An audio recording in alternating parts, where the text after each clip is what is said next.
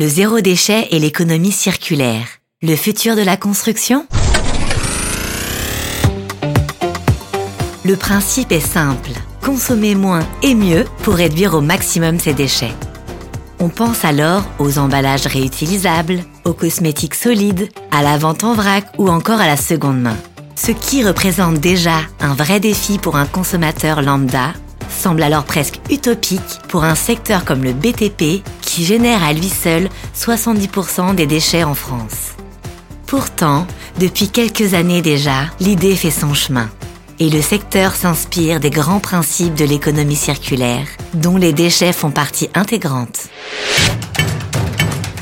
Sonopolis. Bienvenue dans Sonopolis, le podcast qui donne de la voix pour penser la ville de demain.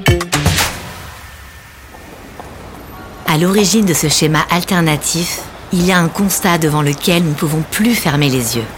À mesure que la population et l'étalement urbain augmentent, la consommation et l'extraction des matières premières s'intensifient. Les conséquences? Nous les connaissons tous, sont désastreuses. Augmentation des prix, spéculation et émissions de gaz à effet de serre. L'objectif de l'économie circulaire est donc de rompre avec ce cercle vicieux en préservant les ressources naturelles, le foncier et donc le bien-être des femmes et des hommes. En quatre mots, réduire, réemployer, réutiliser, recycler. Et les bénéfices sont nombreux. Réduction des déchets, valorisation du patrimoine local, économie de ressources, création d'emplois. Et si l'idée a de quoi séduire, comment mener des actions concrètes quand on parle de chantiers de plusieurs milliers de mètres carrés générant une quantité de déchets. Penser des bâtis dans une logique durable et sobre demande en effet de se poser un certain nombre de questions. Comment créer en optimisant les éléments du bâtiment existant? Comment faire en sorte que le futur bâti soit utile et fonctionnel aux futurs usagers? Comment allonger la durée de vie des matériaux? Comment créer des synergies et mutualiser les moyens? Comment éco-concevoir le bâtiment? Comment assurer un approvisionnement local et bas carbone?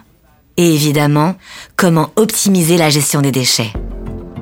Pour cocher toutes les cases d'un projet, pensez sur le principe de l'économie circulaire, des actions concrètes peuvent être menées à toutes les étapes du projet. De la programmation, en passant par la conception, la réalisation et l'exploitation. Plus les actions sont pensées tôt, plus l'impact sera durable. Le chantier de la Maillerie, à proximité de Lille, en est l'illustration.